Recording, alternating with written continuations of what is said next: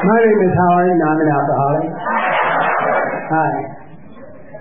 My home group is the uh, Big Book Men's Stag. It meets on Mockingbird Lane in uh, Scottsdale, Arizona. And my sobriety date is August the 4th, 1972.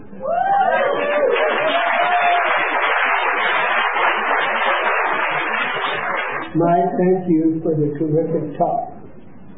I'm not going to give as good a talk as Mike did, so don't expect me to.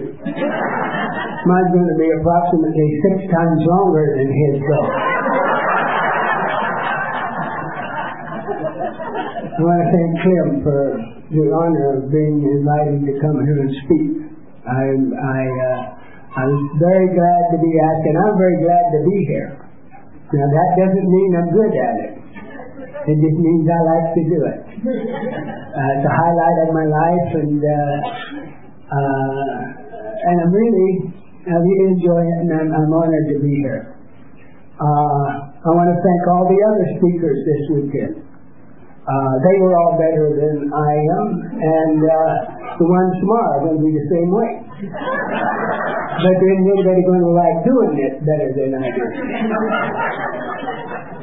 And I also want to mention uh, the fact that the guy who 28 years ago, 27 or 28 years ago, first asked me to Chuckle, who's moving up here, Chuck O'Connell, is moving up here from Santa Maria. And uh, about 27 years ago, we were talking at what was our home group in uh, Culver City, California. And I told him before he drinks to give me a call. I think nobody ever called.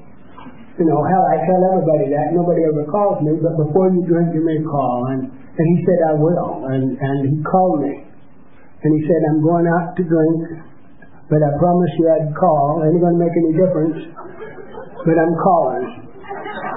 And before the conversation was over, he said, I'm not going to go drink. And if I think I am, I'll call you back.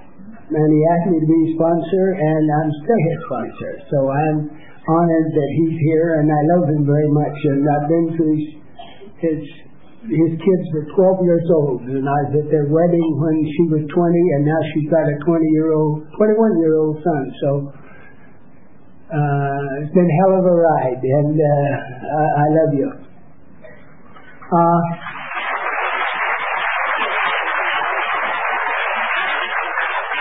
now, I'm going to quit on time. Because I got to go to the bathroom as bad as you do. And I'm going to quit on time, but God knows when it's going to start. I haven't started yet. I look at my, my watch a lot when I'm talking. I don't look at my watch to see what time it is. I look at my watch to give those of you that are worried about it a sense of optimism that I care what time it is. Fact is, I don't care. But I want, I want you to, you know, just relax and, and uh, say, hell, he's going to quit on time. I am. I'm going to quit on time. On time is when I'm through. also, while I'm telling little stories that don't count on my time, I don't know how many of you know Walt Murray, but Walt Murray and Mary got married last Sunday.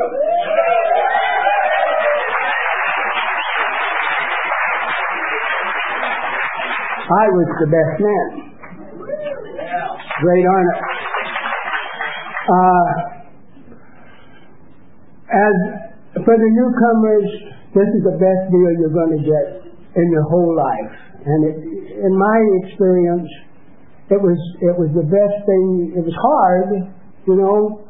Uh, the, the, the first period of time uh, was hard, but I knew I knew when I was sober 10 days that it was different. I had stopped drinking for 10 days a lot of times. I had stopped drinking forever a lot of times, you know. and it would last maybe 10 days. And I'm telling you, when I stopped drinking forever before I came to AA, every day was worse than the day before. And on my 10th day of sobriety, I knew this was different. Because I hadn't drank for 10 days and my life was better. I felt better. I, I, I, it was an amazing experience. But my life, my feelings about my life were a long time in catching up with the goodness in my life. The goodness, I always had a good life. I, I didn't know I had a good life, but I always had a good life. Uh, I, I didn't see it and I didn't feel it. I lacked the power. By the way, for, for those of you that don't know me and for the for the newcomers, I know you all know this, but speakers, speakers are not authorities in Alcoholics Anonymous. We're all speakers. We all get to speak. It's my turn tonight, but it's going to be your turn later. And uh, uh, speakers share their experience, strength, and hope as they see it. Our authority is the book, Alcoholics Anonymous. That's our textbook. And, and that describes what we believe about the disease of alcoholism, and it describes in wonderful detail our program of recovery. And knowing that speakers aren't authorities, when I'm asked to speak, I make up stuff and say that it's in the big book in order to add credibility to what I'm saying. I make up stuff. I make up page numbers.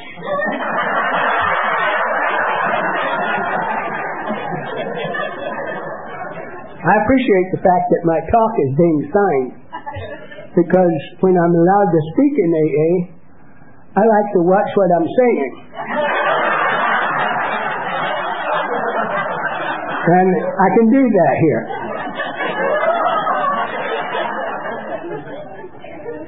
On page 45 in the big book, it says, lack of power is my dilemma.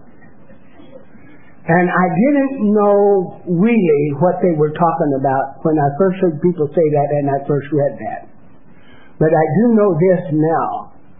I, in and of myself, all my life, I lacked the power to feel good. I lacked the power to see goodness in my life. I felt bad. And, and I felt bad about everything in my life. And, and there, there, were, I tried to feel good. I tried to do things. I tried to get you to do things. That if you would have done it, I would have felt better. but you see, I lacked the power to get you to do that. I, I lacked the power to even let you know. I lacked the power to really know what I wanted you to do. But I knew what you was doing was not what you needed to do. You needed to do this other thing and I lack the power to tell you and convince you. And when my sense of well-being is contingent upon your doing what I see you should be doing, and I lack the power to get you to do that, it pisses me off. now I may act nice, but it don't make any difference if I act nice or if I get angry as long as I am directing what I'm doing to get you to do what you should do, I feel bad. And I discovered if you drink whiskey, you feel good. You know, that's, I, I discovered that for sure. I was 12 years old when I discovered that. Now, I don't know in the fourth edition of the big book what the page number is, but it's, uh, but it's uh, page 569 in the third edition. Appendix 2 is called the spiritual experience and spiritual awakening. In that they describe a spiritual experience in language like it involves a change of consciousness followed at once by a vast change in feeling and outlook change of consciousness followed at once by a vast change in feeling and outlook. Now let me ask you, is that about a half of a half a pint? Man, it was for me. Drinking whiskey was a spiritual awakening. My consciousness changed, and I I had a complete change in attitude and outlook. It was wonderful. Further validation of this being a spiritual awakening is on that same page where it says, this experience is frequently accompanied by a sudden spectacular upheaval.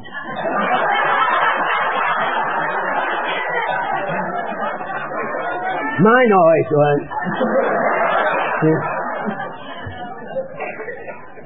Uh, when I was a kid in this little town, I'm, I'm a native of Los Angeles, but uh, my folks were Okies six or seven times over, and and uh, I was born in Alhambra, California, but I was raised in a little farm community about 45 miles southwest of Wichita, Kansas, in what we believed was the Bible Belt. Now, as it turns out, as you travel further and further around the country, that everybody thinks they're in the Bible Belt. The people in North Dakota think they're in the Bible Belt, in South Dakota, in Nebraska, in Kansas, in Oklahoma, in Texas. Well, let me say this. California knows it is not in the Bible Belt.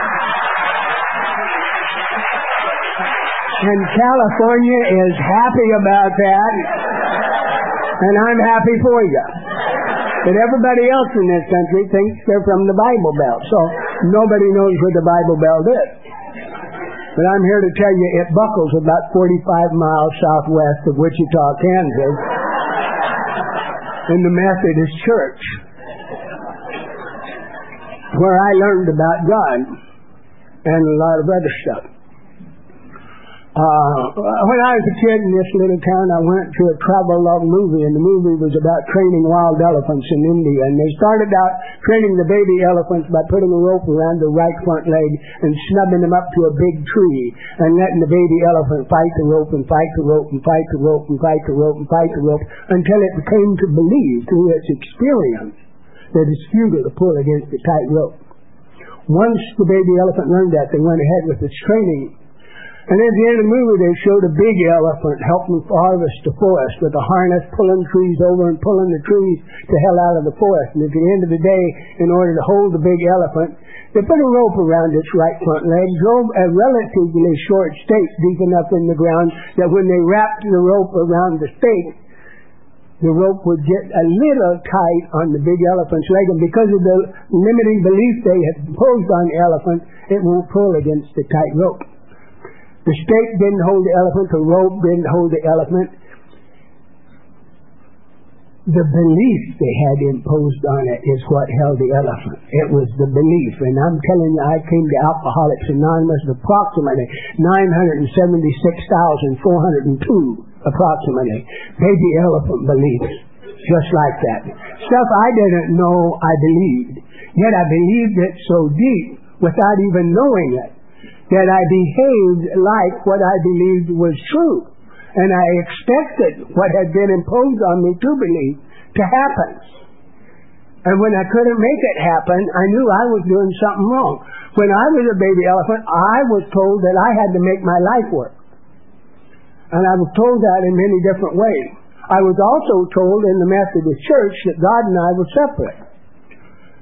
I was in this little town in Kansas and God was in heaven. And so I'm separate. I was told God was an anthropomorphic being up behind the pearly gates in the streets of gold, and God cared about me, and God wanted me to live a certain way. And if I would live that certain way while I'm trying to make my life work, if I run into adversity, if I've done what God wants me to do, then I can beseech Him in prayer to help me go through this adversity if I've done what he wanted me to do. I never got the hang of doing what he wanted me to do. Most time I didn't want to. I was just too absent-minded to think about that. I was thinking about what I wanted to do. And then I got in trouble, and I'd ask God for help, and he wouldn't help me. Uh, I can remember the first time I asked God for help, I was in the Methodist church. Uh, uh, I was four or five years old. And uh, uh, everybody in the Methodist church that day asked God to help us by not letting it rain. We did not want it to rain today because harvest started tomorrow. Wheat harvest started, and we got to have a dry field to get the equipment in so they can harvest the wheat. We all prayed. We all did the best we could with the prayer. That afternoon it rained. That afternoon it hailed. That afternoon the wind blew and destroyed all the wheat in Sumner County, Kansas. And while nobody pointed the finger at me, I knew whose fault it was. I knew what, who wasn't doing what you have to do to have God answer the prayer. And I thought the rest of you were. I knew you were, but I knew I wasn't. Now, if you're four or five years old and you've assumed the entire responsibility for the destruction of the Kansas wheat crop, what you have is an ego problem. I had the ego problem. I didn't know I had the ego problem. I knew I wasn't doing what I needed to do. And, and I knew I wasn't uh, uh, living up to my potential. I really was living up to my potential because I was potentially an alcoholic. and I was living up to that, but that wasn't the potential they expected me to have. My dad, my whole family was from Germany, and I don't mean the happy Bavarian beer garden German. I mean Prussia, the Nazis, the disciplinarians, the rigid ones, who beat the hell out of you, you know. And uh, that don't make you an alcoholic to be beaten, but I never got where I like being beaten. I understand some people do, but I'm not one of those. I don't know what the hell's the matter with them. Didn't make me feel good. I felt bad. Beat me today and I'll feel bad. Uh, I didn't feel good as as a as a person in my family. I didn't feel good in school. I didn't feel good in any area of my life. And I drank whiskey, and I felt good, so I drank whiskey. That was it was that simple. And and first it was like Norm Alpert used to say, to get a little buzzy and and dance with the dollies and have a good time. And and I did that. And and uh, uh, breathe on them to show them I was drinking a little bit, and then later on throwing up on them. And uh, I know it. It's terrible. I never understood why I threw up. I usually, when I got in the Navy, I was running with some guys. They could drink a ton and never throw up. I said, "How do you do that?" The guy said, "Well, what you got to do?" He said, "Now I don't ever get sick, but what you got to do if you if you've been getting sick is eat a quarter of a pound of butter before you go on liberty." And that, of course, just uh, made sense to me. I know it. I know it but I ate the butter. Now I threw butter up just the way you would expect me to. And I asked somebody else. They said, put bitters in your boots. Put bitters and you won't even get the hiccups. I threw up bitters just the way I threw up butter. And I was in AA less than a year when I heard Norm Alpert first talk, and he's talking about flashing on Seven High. And uh, I, I, and it dawned on me, hell, I ain't thrown up since I stopped drinking whiskey. It was the whiskey that was causing me to throw up. But my mind would never let me acknowledge that whiskey was the problem. I, you know, I didn't know that I was into that kind of denial, but I do know I believe whiskey was the answer and the only answer for goodness in my life. And it was the only answer for goodness in my life until I found Bennies. And then the combination of booze and Bennies was the only answer. Booze and Bennies solved every problem in my life. with the possible exception of controlling my body functions. I'm telling it don't help there. I uh, fell in love with Patricia Ingram when we were in the seventh grade. Young red-headed girl. And uh, I really fell in love with her. I loved her all the way through junior high and high school. She was my girlfriend in seventh grade, but after that, she started going with people with class and and uh, so you know a few of the older boys and and uh, but God, I loved her and uh, and then uh, when I was 20 years old and uh, was getting out of the Navy, I, I, she had broken up with her boyfriend and I courted her and I won.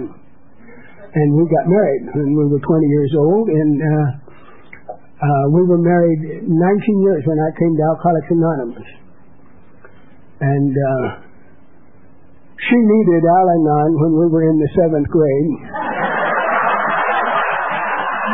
the fact, and, and she never heard of Al-Anon until I came to AA. So let me just tell you, my drinking was always a problem for her, and she made it hard on me. Uh, and and uh, but but she knew, she knew when she married me that I drank, and and she knew some other things about me that needed fixed. But she certainly she was sure she could fix them, and uh, I, I you know I didn't know I didn't know she couldn't, but uh, things got things got kind of bad between us from time to time. But I've always loved her except when I hated her.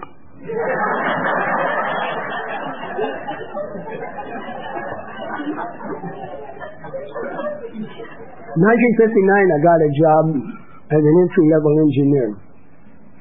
And uh, we had two kids by then. And uh, uh, this, this was a good job, and there were some things about the job that I was very good at. But part of this required writing technical reports.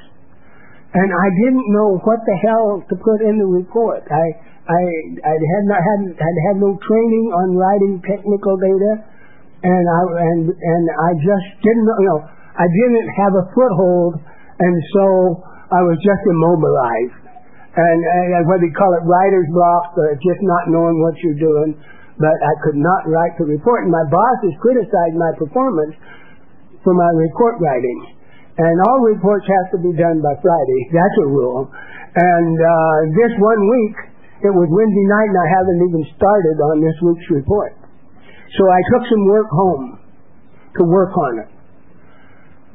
And this was unintentional, but when I sat down in the kitchen to write the report, I, I couldn't think of how in the hell to get started, and I got up and went to the refrigerator, and there was about a half of a half a pint of whiskey that was left there from last weekend's patio party. Which mostly I just drank beer at the patio party. I was the captain of the beer beer part, and uh, uh, but one of the Navy chiefs had left a pint of whiskey over there and and at our house, and and Pat had put it in the refrigerator about half, and I drank about half of, of Brandy's uh, uh, booze, and and uh, all at once I started knowing how to write the report. Really. And I finished that, and I sat down and wrote a report using technical vocabulary that I didn't even know I had. But I knew this was a good report. I got it, you know, I had it. And I wrote the report, I took it to work, they typed it up, they circulated. Everybody that had to approve my report approved it. A couple of days later, my boss's boss came by and said, Did you write this report? I said, Yes. He said, We knew you could do it if you'd just give us the effort. Now, I distinctly remember thinking, effort your ass, it was tricky. But I also distinctly remember knowing, don't tell him whiskey, let him think effort. The important thing is, I know it's whiskey. And it's whiskey. And I write good reports. And pretty soon I discovered you don't have to wait till Wednesday night to start this process. You can start it any day at lunch. Then insidiously you go along and you discover you can start at any time of any day. It's four o'clock in the afternoon someplace. You know? And, uh, and in the meantime, I went from an entry level engineer to a process analyst to an engineer to a senior engineer, and then I left General Dynamics in 1966 and went to Hughes in Culver City as kind of a senior engineer, senior senior engineer, and then an engineering manager. And that's not setting the world on fire by any any stretch of imagination, but it's a steady progression of promotions which happened to me because I drank whiskey. Flat truth. Now, it got to the place where I had to drink so much whiskey before I got brilliant that my boss and my wife thought I was drunk. And I started to get in trouble, and I stopped getting promotions, and in 1972, I got demoted. Pat was always going to leave me. She was always going to divorce me and leave me, and and and she never did. But she, but when she had threatened to, I'd quit drinking forever. So anyway, I got demoted, and now she's going to leave me and take the kids in in the spring of 1972, and and God, I didn't want her to do that, and and uh, I, I but I told her, listen, if I can't drink at all, then you'll have to, I'll have to go because I'm not going to. I tried not to drink at all, and and it don't work. I, I won't drink more than a half a pint a day, but I'm going to drink a half a pint a day. And she stayed. She believed it. she believed damn near everything I told her. That, you know, and. uh uh, soon after that, I had convulsive seizures. I know that during one of my episodes, uh, uh, she, there was someplace she wanted to go very bad, and she said, "Please come home on time. Please take us to this thing." And I didn't come home on time, and by the time I got home, I was so damn drunk. And I mean, I I had not wanted to, but I was drunk, and I went into the shower to take a cold shower to get sober, and I was I kept just about to pass out, and I had overdosed on Bennies too and uh, I chewed my tongue in order to keep from becoming unconscious because I, I knew if I went unconscious I'd die.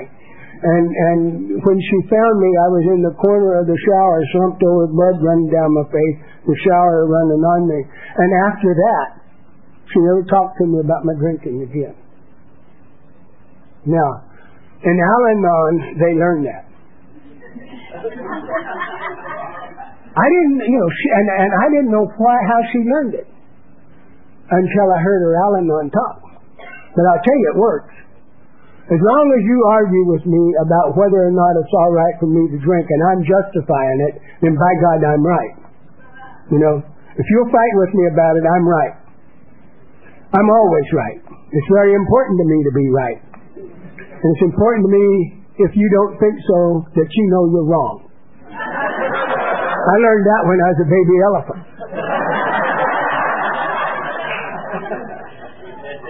and if I could just get you to admit you was wrong, then I'd have something like a sense of well-being. But I could never get her to say it. And so there was the battle going. And now the battle stopped. And if the battle stops, even I could see, man, this behavior is unjustified. So this Al-Anon deal of letting the guy go really worked. But she didn't do it because of Al-Anon, and I heard her Al-Anon talk the first time. I found out why. A month or so before this particular episode, she had decided that the only solution to her and the kids' problems was Howard was going to have to die.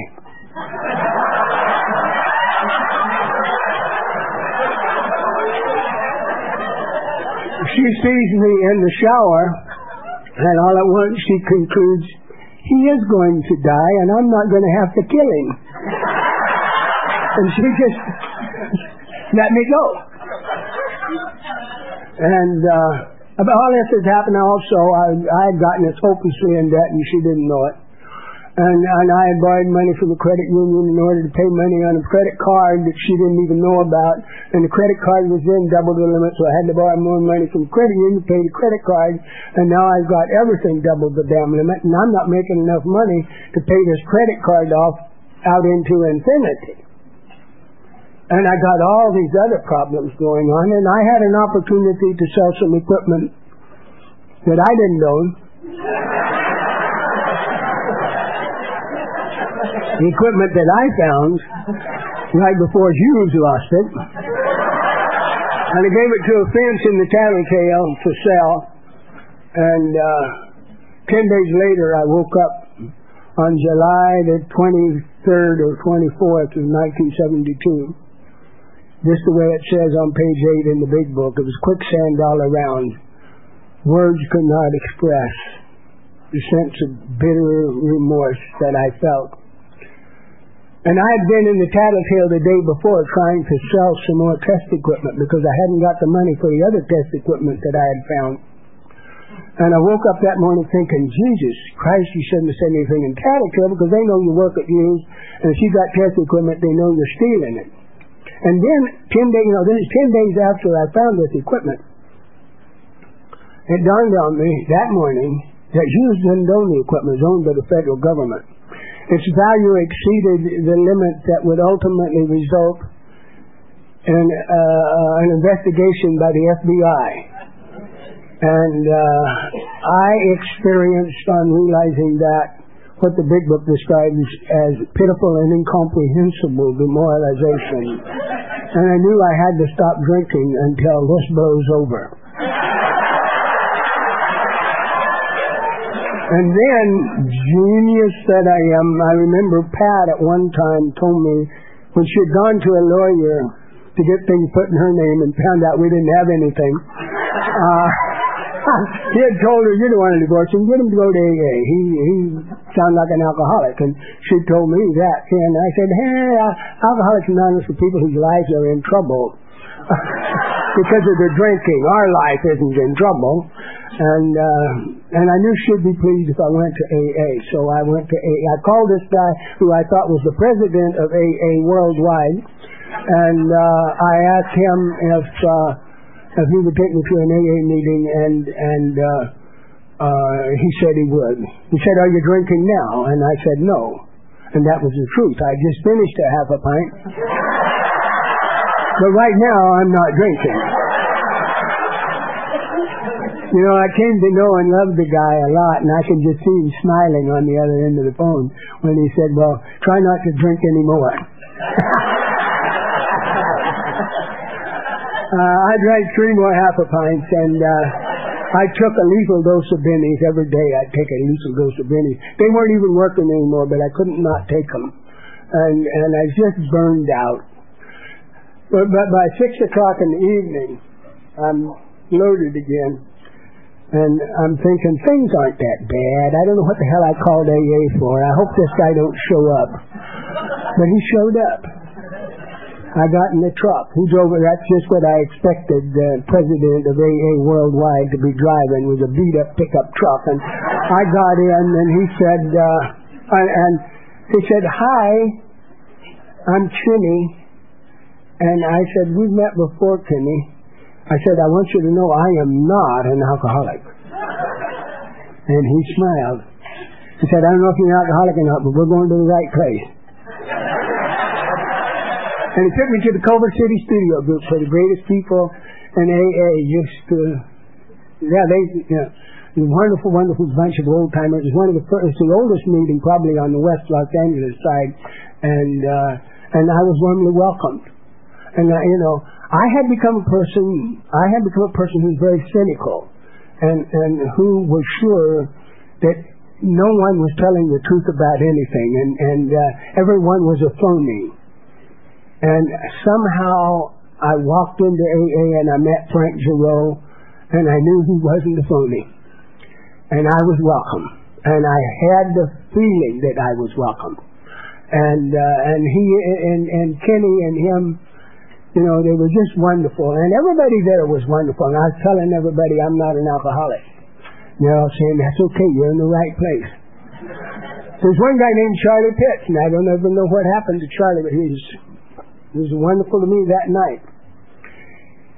I said, well, I'm not an alcoholic. And he said, you know, you don't have to be an alcoholic to be a member of the Culver City Studio Group. The only requirement to be a membership in the Culver City Studio Group is a desire to stop drinking. And if you have the desire to stop drinking and you think you'd like to be a member, that's the only nomination, that's the only vote required. You're in. If you want to be in, you're in if you have a desire to stop drinking. I want you to know that whether your, your, that your place is here in Alcoholics Anonymous. Whether you're here or not, your place is here. And this is true of every one of us. Nobody can take your place in the program of Alcoholics Anonymous. We each have our own place. And he said that, and it was, uh, I, I know I was drunk, but, but I, I felt welcome. And they started the meeting. And, and I'm telling you that at the time, I didn't know this about myself for a long, long time. Uh, uh, as, as, uh, Jerry said the other night, you know, it's, it's in retrospect that, you know, we learn as we go along and then we see in retrospect. When I came to Alcoholics Anonymous, I believed that my real problem was I have an inferiority complex, and if I just thought better of myself than I did, I'd be better off. I had no idea that I came into Alcoholics Anonymous somehow with no basis in fact to support this. I believed somehow that I already know it all. Now that's unusual for newcomers. I don't think I don't think there was one like me before or since.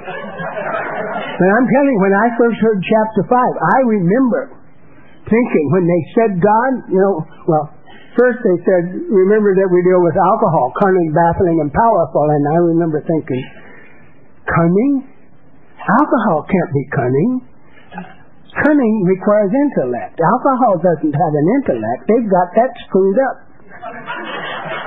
Then they said, but there is one who has all power. That one is God. May you find him now. God, I thought, God. They said God. I learned when I was a baby elephant that Alcoholics Anonymous says higher power. They don't even use the word God. I must be in the wrong branch. and then I said, and they just got to saying alcohol is powerful, and now they say God has all power. Well, you can't have that both ways. If God has all power, then alcohol don't have power.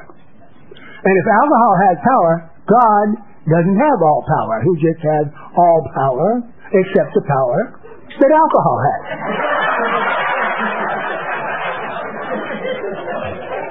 now the only trouble with this for the newcomers is when you're doing that, you're missing shit that could save your life.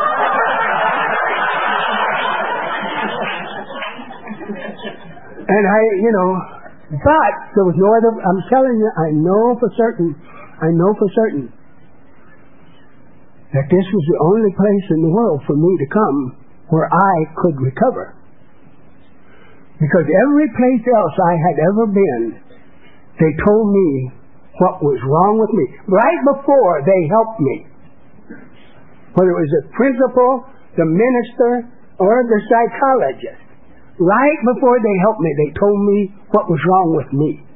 And as soon as you tell me what's wrong with me, I have slammed shut the mind, and I no longer like you. I'm no longer going to listen to you. Get off my back. That has not happened to me in Alcoholics Anonymous from the very first up till now. Essentially, that's true. You guys have told me about you. You told me what you used to be like, what happened to you and what you're like now. And I can see that in me. I can see me.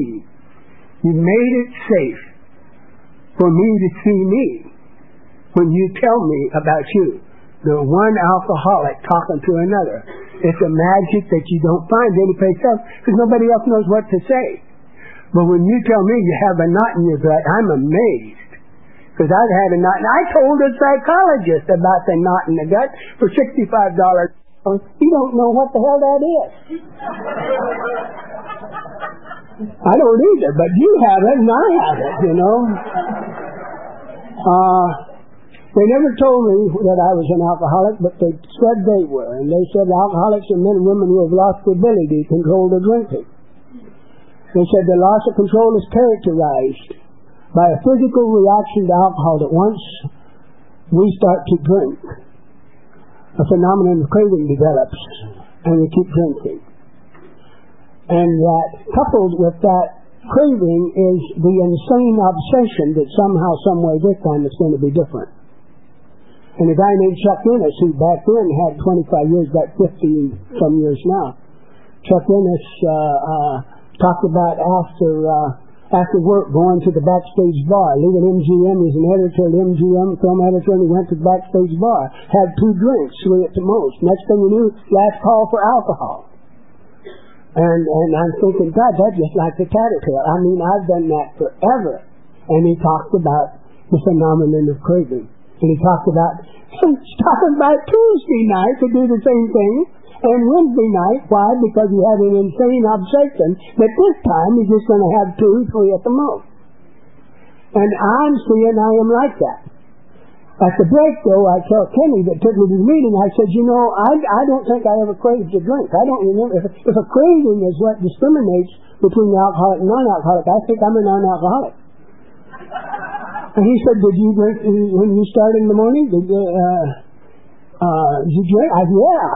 Yeah, I drank in the morning. I said, he said, why did you drink? And I said, because I wanted, I wanted to get, I, I was sick and I was, you know, I I could relax. I could I, I could get a good feeling. And he said, when you got that good feeling, did you keep drinking? I said, yes. But it wasn't because I craved one. It was just because I wanted one.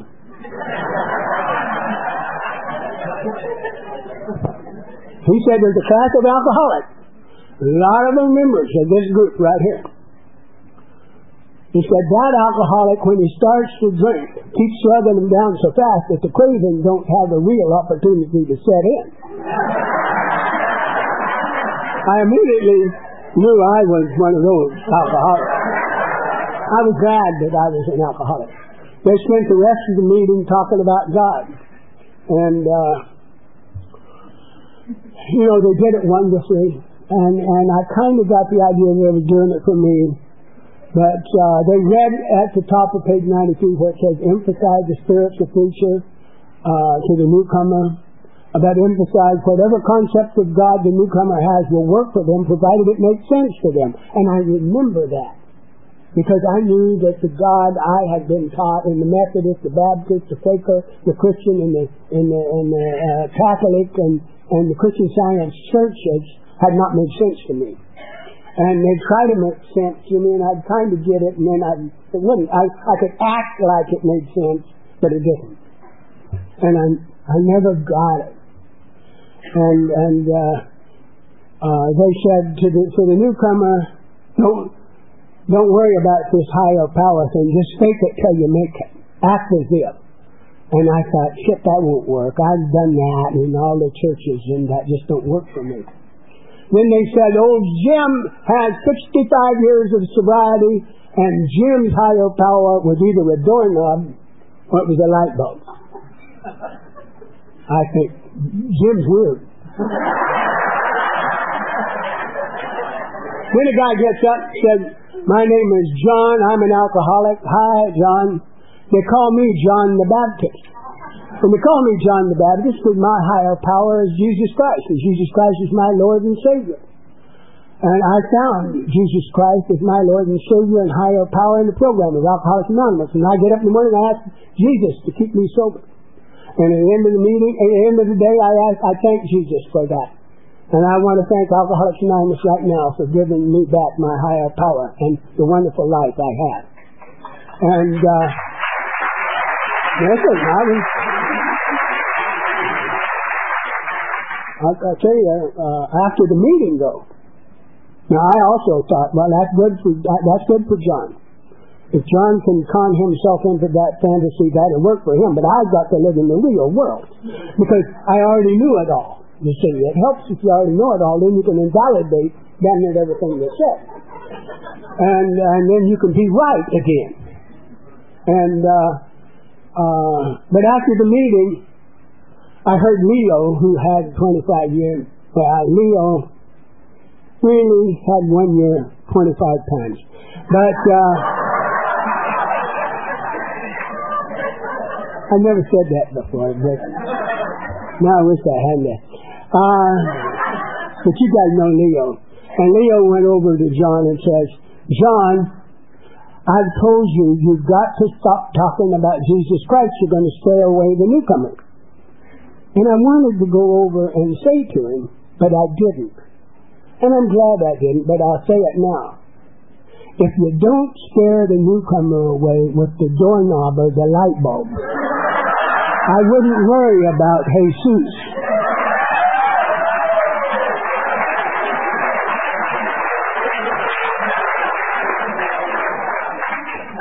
Because the doorknob worried me. Jesus didn't worry me. The, the doorknob worried the hell out of me. I told Kenny afterwards, I said, well, I'm not an atheist, but AA won't work for me. I said, I'm an alcoholic, but AA won't work for me. And he said, why? And I said, well, because my higher power, the God that makes sense to me, don't fit in your steps. Oh? I said, no, my higher power is the immutable laws of nature. And inherent in the law is unlimited intelligence and power so that things unfold exactly in accordance with the requirements of the law. And prayer doesn't change the immutable law. So you can pray for it to rain. to get you off the hook for destroying the wheat crop. but it's going to rain in accordance with the immutable law. Kenny said, that's wonderful, Howard. You're going to be able to help me with God, but can you not drink? I said, yes, I can not drink. He said, you got to stop taking bennies, too. well, I hadn't even told him I was taking bennies. I don't know how he knew. And as he noticed, I said the same things over and over real fast. Uh, he said, when I came to Alcoholics Anonymous, I was I was like you. The steps I, I wasn't going to do the steps. But he said, I and I believed I was going to have to live my own life. I was going to have to make my own life happen. But he said, I learned that the things I was doing at the time I came to AA did not make my life happen. It was destroying my life. So I stopped drinking and I stopped taking bennies and I started listening to meetings like someone would who wants to learn some new answers for how to run their own life and make their own life better. And he said, I heard, I heard, I said I had to go to lots of meetings because most of the stuff I heard didn't fit me. But he said, time and time and time and time and time again, I would hear somebody say something and I wouldn't even know I had that problem until my head said, hey, if you would do that in your life, your life would be better. And he said, then I, when that came up in my life and I did that, my life was better. And he said, next month, later this month, I'm going to take, I'm going to take an eight-year cake. He said, I thank God for that. Working through the program of Alcoholics Anonymous gave me sobriety. And, and, uh, but he said, I want you to, I want you to think about this. When you got in the truck, you said you were not an alcoholic. You went to one meeting, you got into the truck again, the first thing you said to me is, you are an alcoholic, but AA won't work for you. And I said, the book will tell you that that's how it works. You've changed and don't even know you've changed. And the other people see it. But if you didn't know you're an alcoholic and now you know you have, then that's the first step of recovery and that's on page 30 in the big book. And and uh, uh, I uh, I got drunk again. I, got, I stayed sober, went to meetings for a week, and then I got drunk again, and I was drunk for a week. And I sure as hell, when I got through with that, I looked back, and in a way, I'm grateful that I did because I sure as hell convinced myself for rock bottom certain that I'm an alcoholic. And and I came back, and and I came back to listen to stop drinking, stop taking bennies, and to listen for new answers. And I heard a guy named Tommy O'Mara, an Irish Catholic. You wouldn't believe it. Tommy O'Mara. Tom, Mr. Finney. And uh, uh, uh, Tom said, if you make one mistake and brood about having done that, then you've made two mistakes. Jesus. I, I thought, now that's something I should do. Then I heard Steve from San Diego say, I was 36 years in learning that all the people that I hated didn't feel it.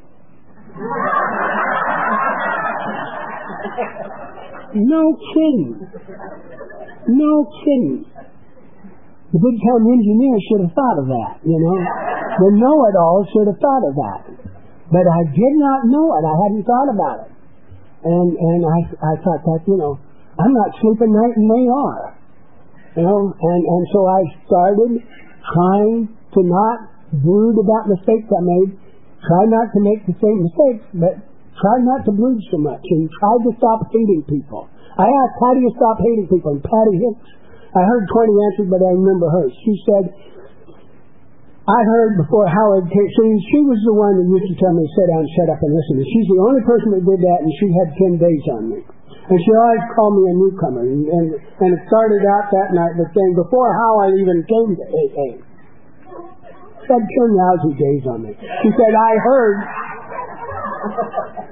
I heard that you can't be hateful and grateful at the same time. And if you're a sober member of Alcoholics Anonymous, is basis for being grateful. But she said you have to work for it.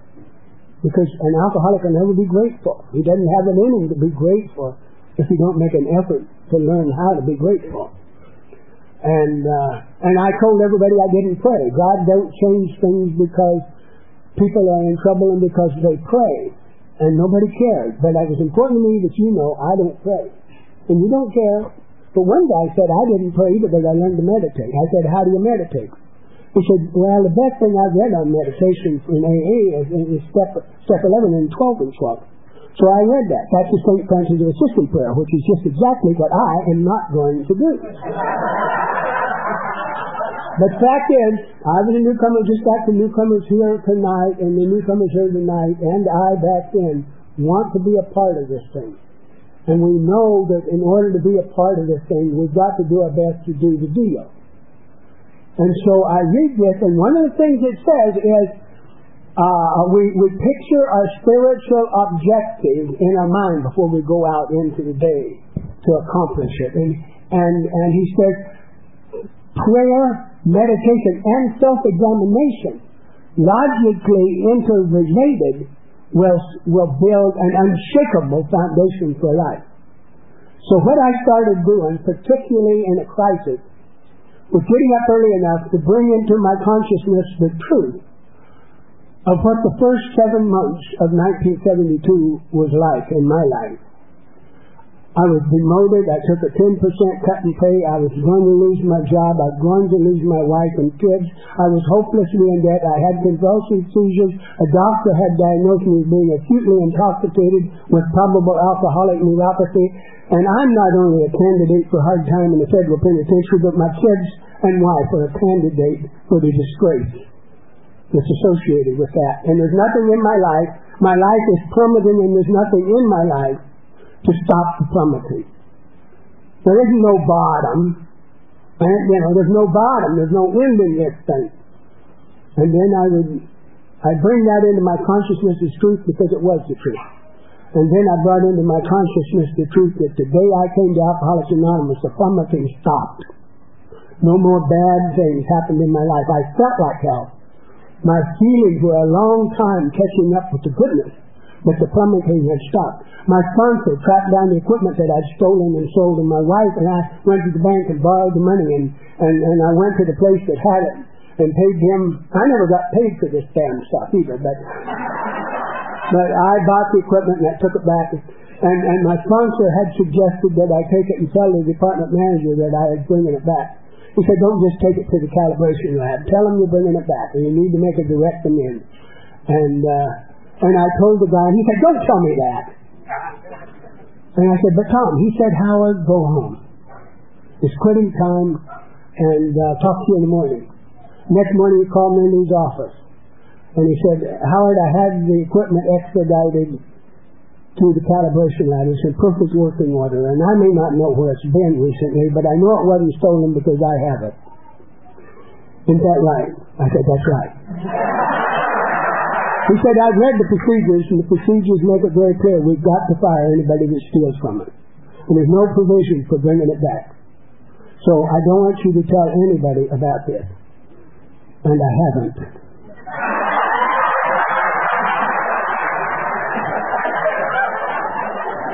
Except to say, for the newcomers. The next morning when I woke up, the weight of the world was off my back. And all day before that, I had known that this is the dumbest goddamn thing I could possibly be doing. I'm in AA so that I won't get caught. And here I am taking this stuff back and admitting it. This is going to be nothing but trouble, and it doesn't make any difference if I stole it just so I don't get caught. I don't feel bad about stealing, but I'm telling you the next day the weight of the world was off my back, and I hadn't even known it was on my back, and I felt good. I felt good, and I didn't drink. I hadn't taken the Benny, and I felt good. And I don't know how long the good feeling lasts.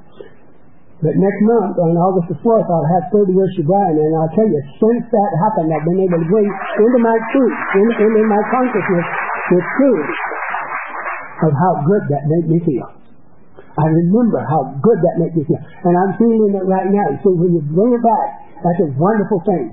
And you just keep doing this deal. You know, you just keep doing the deal, and and and these good things keep happening. And uh, uh, I I heard, I, you know, I started. I knew this. I, this is the first time. Okay.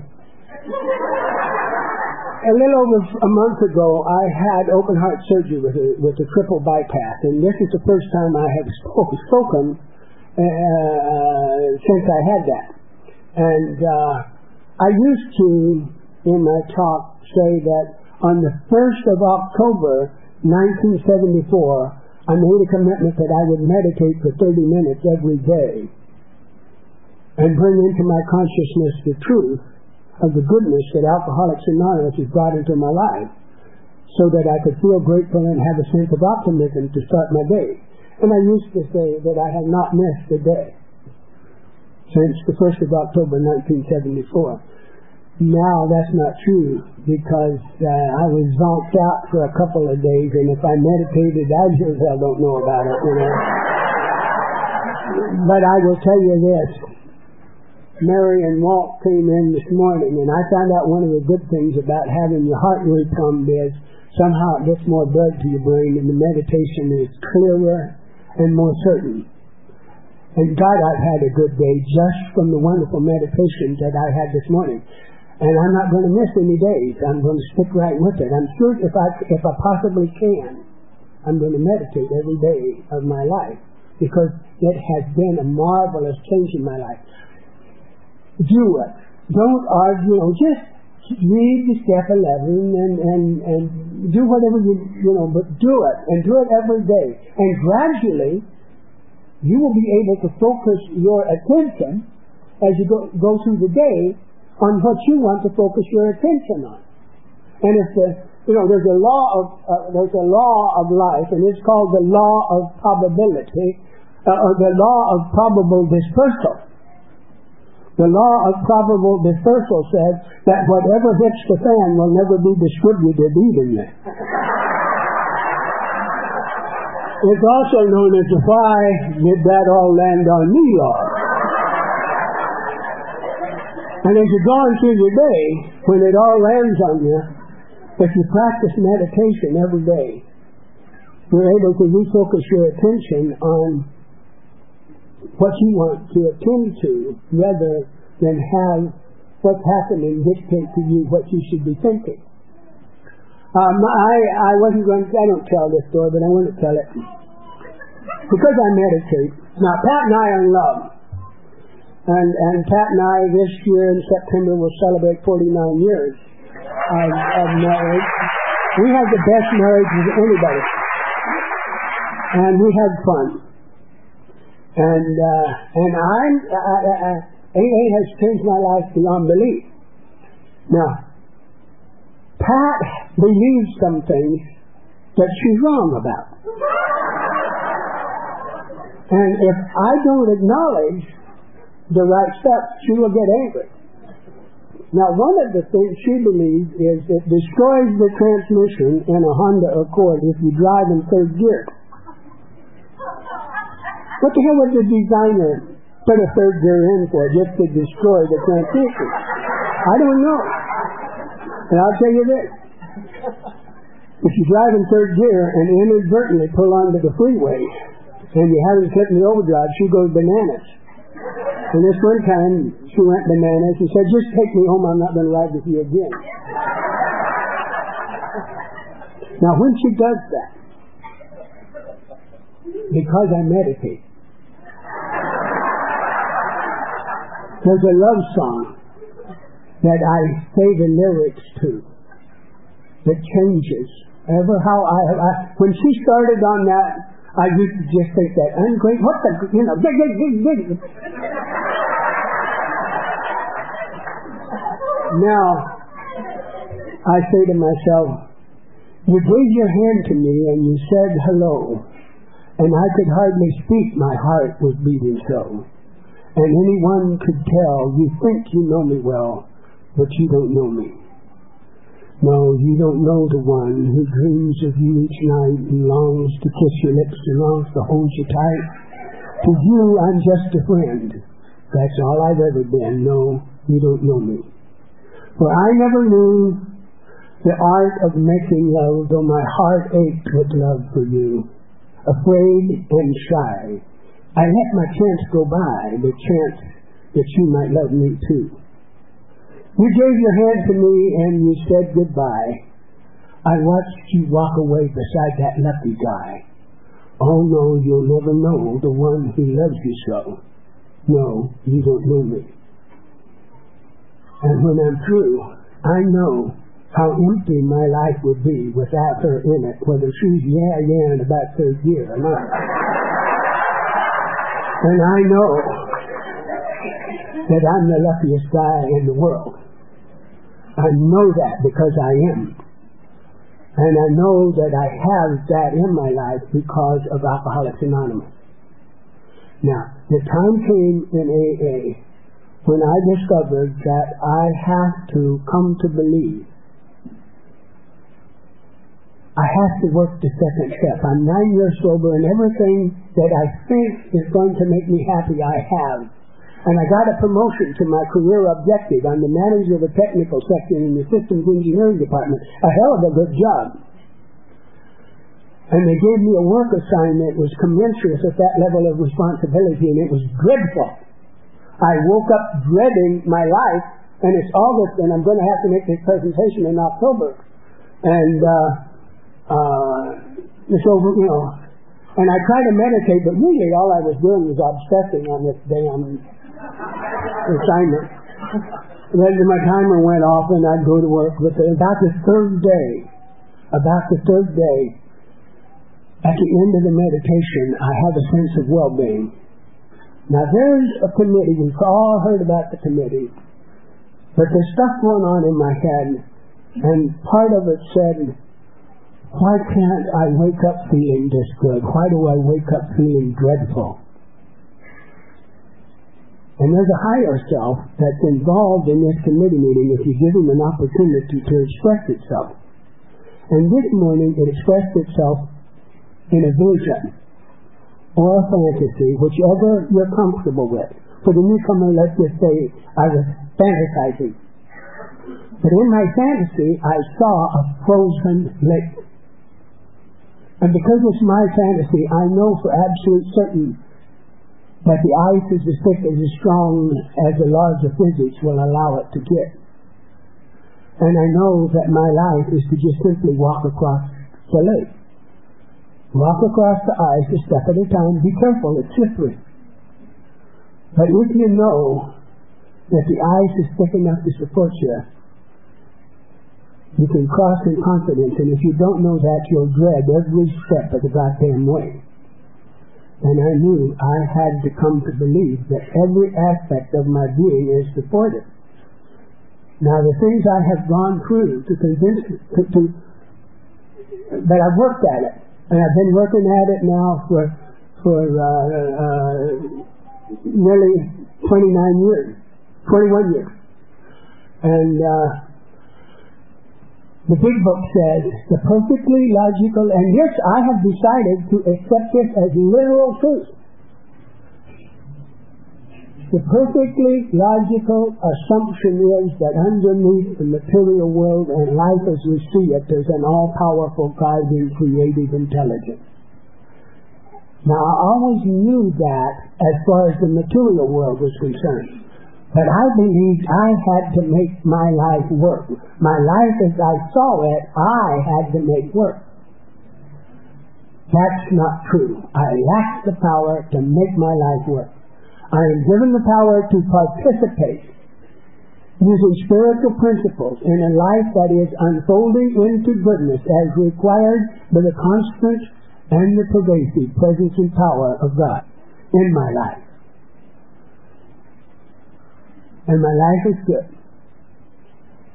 And and I feel the goodness. And that's a tremendous gift from Alcoholics Anonymous. I read a book on meditation. It says, whatever way you find God, that's the right way for you.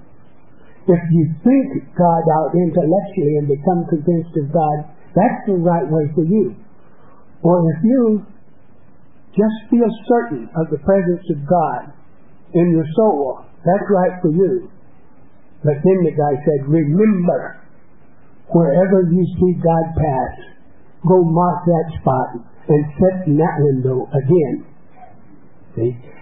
Alcoholics Anonymous is my window. I have no other window. This is where I came to see God pass.